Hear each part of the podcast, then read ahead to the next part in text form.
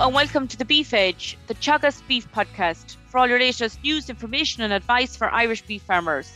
I'm Catherine Egan, and with many dry stock farmers looking for possible alternative income opportunities for their farm, contract rearing has increasingly become an option. On this episode, I'm joined by Teagasc advisor Tom Coll and specialist Gordon Peppard to discuss what's involved with the contract rearing system. I first asked Gordon what are the advantages for beef farmers interested in becoming a contract rearer? Yes, I suppose there's a number of uh, advantages for beef farmers. I suppose the first one is the cash flow and income. Uh, having an agreed fee per head per day gives the rearer a guaranteed monthly income. And they're now not dependent on an uncertain beef price and volatile beef markets. I suppose this money then is paid directly into the contract rearer's account on a on an agreed on an agreed basis. So this gives them a guaranteed cash flow. I suppose the second advantage is that there's now no investment in stock required, um, and there's no need to avail of any stocking loans to buy these animals. And the third, the third advantage is that there's a potential to be more profitable. I suppose in any efficiently run contract heifer enterprise, uh, where the priority is to provide a high level of grassland management and produce high quality silage, if a high level of performance can be achieved, uh, coupled with removing the risk of purchasing expensive animals and the beef uncertainty of the price, there is great capacity to make the farm more profitable in a contract heifer rearing scenario. What should farmers be aware of before they go into a contract rearing system? Yeah, sure. Look, I, su- I suppose the first thing is that they need to, to formulate a good relationship with, with a dairy farmer. They, they need to be sure that they're going to get a constant supply of heifers and that, that they know how many they're getting each year and that that supply will be consistent. I suppose they need to have an agreed uh, protocol in terms of what the management practices are going to be and who's doing what and what's been paid for it by each party. And in relation to the contract rearing agreement, what would that contail? Yeah, look, I suppose the the contract heifer rearing agreement it is relatively a quite simple agreement. It's only four or five pages really that need to be completed. I would suggest that it always needs to be a written agreement, and I suppose the main reason for that is that there's there's no ambiguity then as to who's what doing what and what responsibility lies with both the contract rearer and the dairy farmer. I suppose everybody then knows uh, who's paying for what and what's expected by by everybody. In terms of the actual agreement itself, I suppose you can divide it into three main areas. The first one is very general in that it just includes the name and address and the PPS number of both the contract rearer and the dairy farmer. This should then be signed and dated by both parties and witnessed. I suppose then there's two main schedules within the agreement. Uh, the first schedule would include the date that the heifers will be moved onto the farm, and it probably should also include the date that the heifers will be moved off the farm. There will also be a section there where the, the fee that's agreed should be put in and how it will be paid. It's generally monthly by direct debit, so the contract rearer's bank, bank details will be required. There should also be details of what lands and facilities will be used by the contract rearer. And I suppose a very important one is the breeding procedure. Uh, what methods are, are involved? Who's responsible for for organising and doing it, and for how many weeks uh, is breeding going to be carried out. In in some contract rearing agreements, there is a bonus or a penalty uh, system in place. So if that's applicable, that needs to be put in. And I suppose also we need to put in a facilitator in the unfortunate event that there is a dispute, that there is someone maybe to mediate or to oversee the, the resolution. And finally, then the second schedule is just a list and all the tag numbers of the heifers, so that we know exactly which heifers are being moved. Uh, the vaccination pro- protocol, what what vaccines are going to be given, who's supplying them and paying for them, and who's administering them. And I suppose just finally, then in some contract rearing agreements, there may be a weighing schedule just to keep targets and keep track that the targets are being met. Gordon, from what you've discussed, farmers may be considering contract rearing as an alternative income option, but it's fair to say that the high cost periods to a contract rearer would be the calf rearing stage and the winter housing stage. Can you go through what are the costs involved for the rearer? Yeah, so look, I suppose every individual agreement are going to be very different, Catherine. Uh, some people take it on as a whole system on their farm. Other people use it to complement other beef systems on their holding, depending on farm size. So I suppose just to give an example, like stock arrive at very different stages and return to the owner at different times in all these agreements. As a typical arrangement, heifer calves often arrive to the contract rearer as wean calves at 10 to 12 weeks of age, around probably around the mid to the end of May. These heifers are then uh, kept on the contract rearer's farm until probably November of the following year, where they return at 20 months of age. But then in other scenarios, the calves come onto the farm maybe at 10, 10 or 11 days of age, and they don't go back until they're nearly two years of age on the pint of calving. So as you say, there, there's very difference in the cost structures there. Like the calf rearing phase would obviously be the most expensive phase and followed by the wintering phases. Now, in every individual agreement, sometimes the dairy farmers might cover the cost of the milk replacer, they might cover the vaccinations, the breeding costs, etc. So it's very difficult to put an exact figure per head per day on every scenario. And really, every contract rearer needs to sit down and have a budgeted cost of what it's going to cost them, depending on how long they have the animals, what stage of production, and what the dairy farmer is providing to them. That's great, Gordon. And you did mention that cash flow and income and investment and profitability was a big part of farmers considering contract rearing. Can you discuss some of the figures from the contract rearing system e-profit monitors? What are they showing? Yeah, sure. Look, I suppose similar to any enterprise, Catherine, I suppose the better and more efficiently it, it's done, the more profitable it will be. So a lot depends on having a decent stocking rate, a good stocking rate. It, it's highly dependent on making maximum use of grazed grass and having the management skills to do that. Also, I suppose to, to save money over the winter period while still getting the required gains, it depends on having high quality silage so that minimum uh, concentrate inputs are required. So look, with good performance, good management, and a, and a decent stocking rate, it compares quite well with, with most beef, beef systems. And I suppose, look, profitability will obviously vary, but look, net margins of 500 plus uh, per hectare are, are very achievable in contract heifer rearing systems done well. Thanks, Gordon.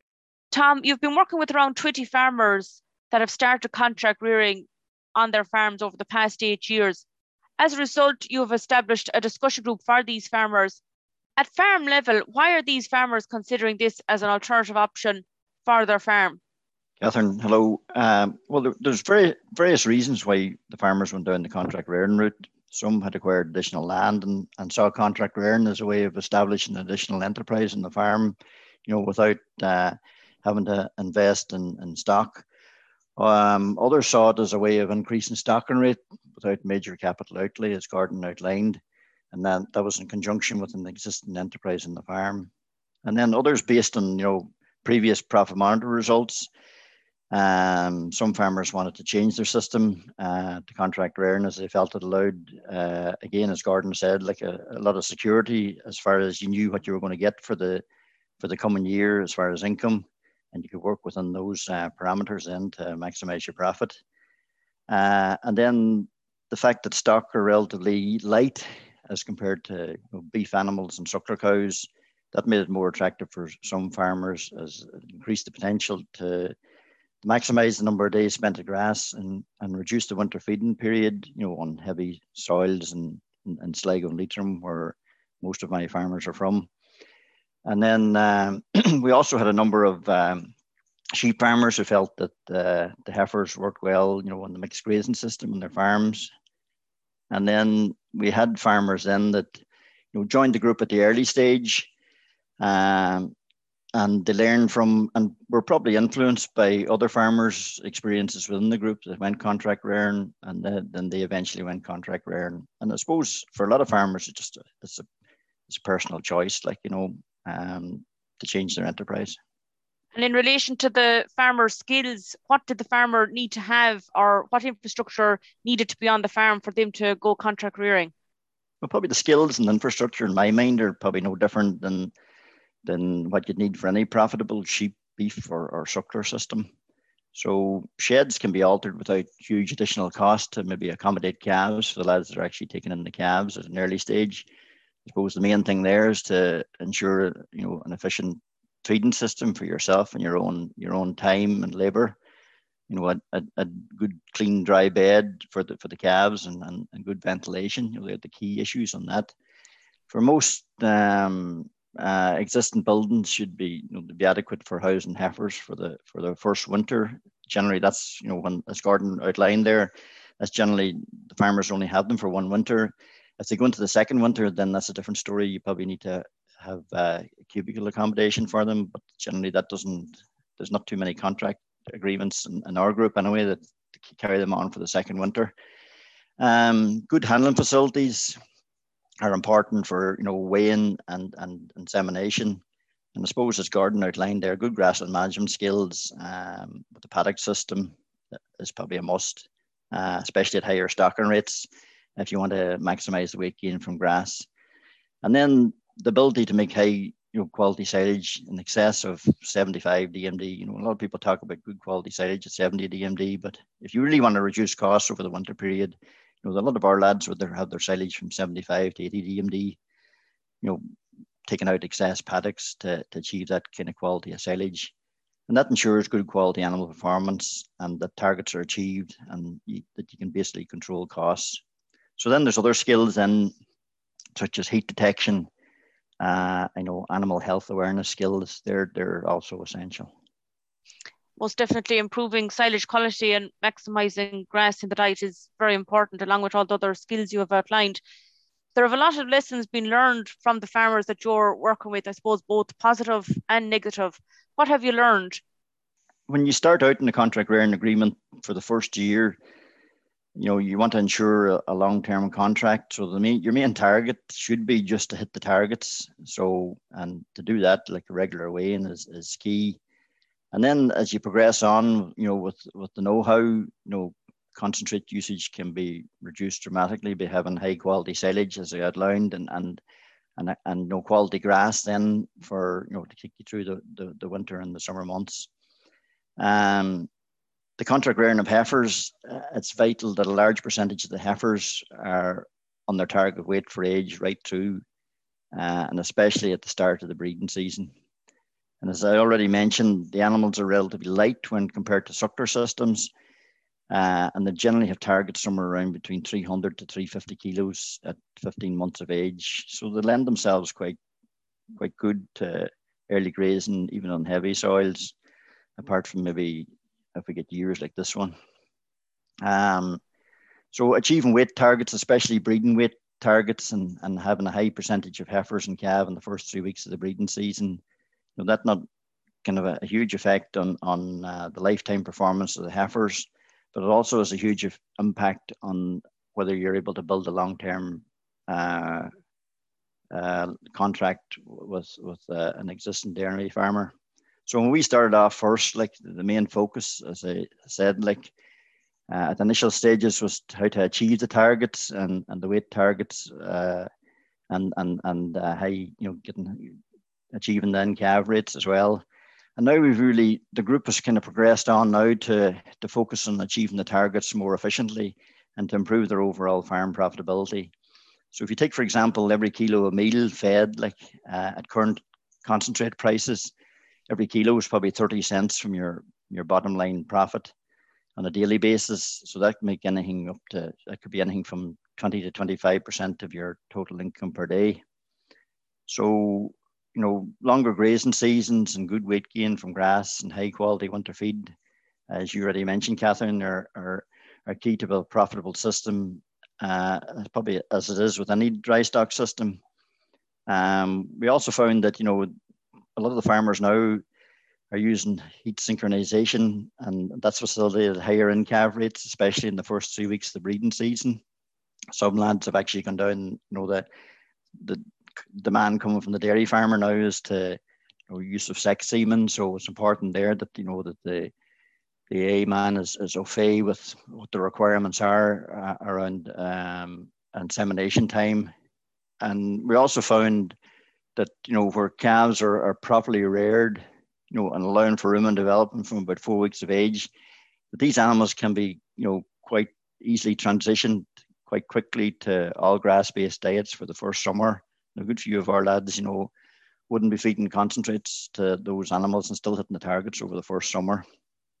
Um, another thing that we, we probably through trial and error and, and, and, lads experimenting a bit, we found that you know when weather conditions um, are poor and grass dry matter intakes are, are low, um, it's probably necessary then you know if you want to maintain weight weight gain maybe from September on it usually occurs you probably need to go in that wee bit earlier with concentrates there to to hold the weight gain. So with that in mind, like you know, we found that you know the lighter heifers on the farm, we normally target them for early turnout in the spring, but we're also targeting those for earlier housing in the in the autumn. Uh, because again, from experiences within the group, farmers are finding that you know those animals, if they're left out on, on low dry matter grass, their weight gain can stall quite dramatically. Whereas if they're inside and they're eating 75, 76 DMD silage, like, you know, the weight gain's a lot better. So that's why they're housed a wee bit earlier in, in, the, in the autumn time. One of the key things, probably in my mind, and, and, and a lot of the farmers would, would uh, uh, agree with me that regular weighing of stock is so important. And, and uh, you know that can be made a lot easier by you know the use of electronic tags and, and wand readers, which some of the some of the farmers have to facilitate and make that job a bit easier. And what it really does is allows for early detection of underperforming stock, and it allows for targeted feeding of of uh, you know the heavier animals. So we have some farmers there that you know, for example, the, the weigh the animals every month over the winter period, and then pen the animals on a monthly basis according to their weight. So they're basically only ever feeding concentrates to the to the light pen, uh, because they have that high quality uh, silage to feed to the rest of them. Like, you know, so that dramatically reduces the concentrate feeding over the winter period. Yes, there's an awful lot of lessons really learned overall, and a lot of things being changed year on year and making improvements to try reduced overall costs on the farms. From a research point of view, in relation to contract rearing, what is Teagasc doing in relation to weight targets being achieved, etc.? Well, the general run, like not only within Teagasc but probably worldwide, like there's a rec- recommendation there that uh, heifer should be 60 60% of the mature weight at breeding and 90% of the mature weight at, at calving. So we know now through you know, the figures that ICBF are producing there, the mature weight can be estimated from the maintenance figure on the on the EBI. So you can have a range of different different uh, weight targets for, for heifers. Uh, so it's important we just don't go on an average weight of a group. You know, if you take the average weight, a large proportion of the heifers could be either overweight, which is detrimental to lifetime performance of the heifer, uh, or a large percentage of the heifers could be underweight, which is even worse, like, you know, especially around breeding time. So we're kind of gone down the route now of, of looking at individual heifer targets. Uh, it's probably the way to go and that's you know that information is easily acquired off the ICBF uh, database. And from a profitability point of view for the contract rearing systems that your farmers are working on, particularly maybe on a heavier type soil, what are the profit monitors showing for your farms?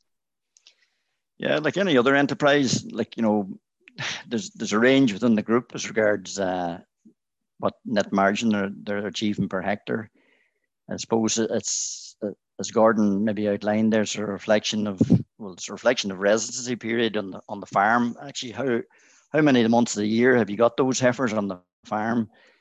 The stocking rates, you know, the length of the grazing season, and I suppose the main thing up in, in the west of Ireland here on heavier soils is the dependency of the farmers actually dependency on concentrates as a means of achieving targets.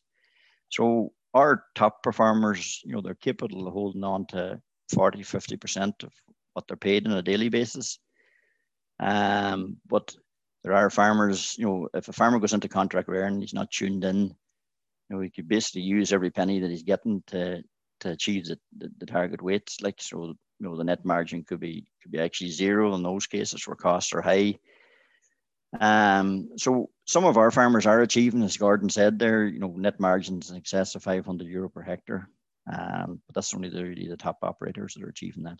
for contract heifer rearing to be a success, it must be a win win situation for all parties. What do you think is important to make this happen, Tom? Well, I suppose the there's three probably key key areas or, or words, maybe even like, you know, that I'd come up with, like, you know, first one's achieving targets. Um, probably the second one from the, the contract rearers point of view is regular weighing. And then between both parties is building trust, like, you know, so where targets are achieved and where the contract rearers regularly weigh in stock and giving that information back to the, the, the dairy farmer, that uh, and, and, and uh, is on track. Like, you know, generally, and my experience, you know, it's, it's a means of achieving targets. And if you achieve the targets over a number of years, like there's a level of, of trust built up between both parties there, and that should lead to long-term contract rearing agreements. And that's that's what we're striving for. Like, you know, that we have a number of agreements there where farmers are are together for six and seven years, like, you know, so that's that's ultimately what, what we're trying to achieve. That's great. And what do you think, Gordon? Yes, Catherine, uh, sure. Look, for any successful contract agreement, uh, it, it definitely must be a win win situation for both the contract rearer and the, the heifer owner. And I suppose, look, for, for it to achieve that, you need excellent communication and a great relationship built up over time between the two parties. And I suppose, look, in, in any arrangement, you need to be flexible because things will go wrong and things will change. And I, and I think is how the both parties come through that um, period is how successful the arrangement will be. So look, I think pay pay on time uh, is a great piece of advice from the dairy farmer, and I suppose in the contract rearer, carry out what you agree to do and to meet your targets. And I suppose look for both people, just treat each other as you would like to be tr- treated yourself, and that can all lead to a very successful contract rearing agreement. Thanks for that insight, Gordon and Tom. And next week, I'm joined by Sligo farmer Kieran Keelty to discuss his experience of contract rearing. That's all for this week's episode, and my thanks to Gordon and Tom for joining me on the show. You can catch up on all other shows and interviews from the Beef Edge podcast on the Teagasc website at teagasc.ie, or you can listen on Apple and Google Podcasts as well as Spotify. Don't forget to rate, review, and subscribe so you never miss a show. For all other updates from our beef programme, keep an eye on our Twitter and Facebook pages. Until next time, I'm Catherine Egan, and thanks for listening.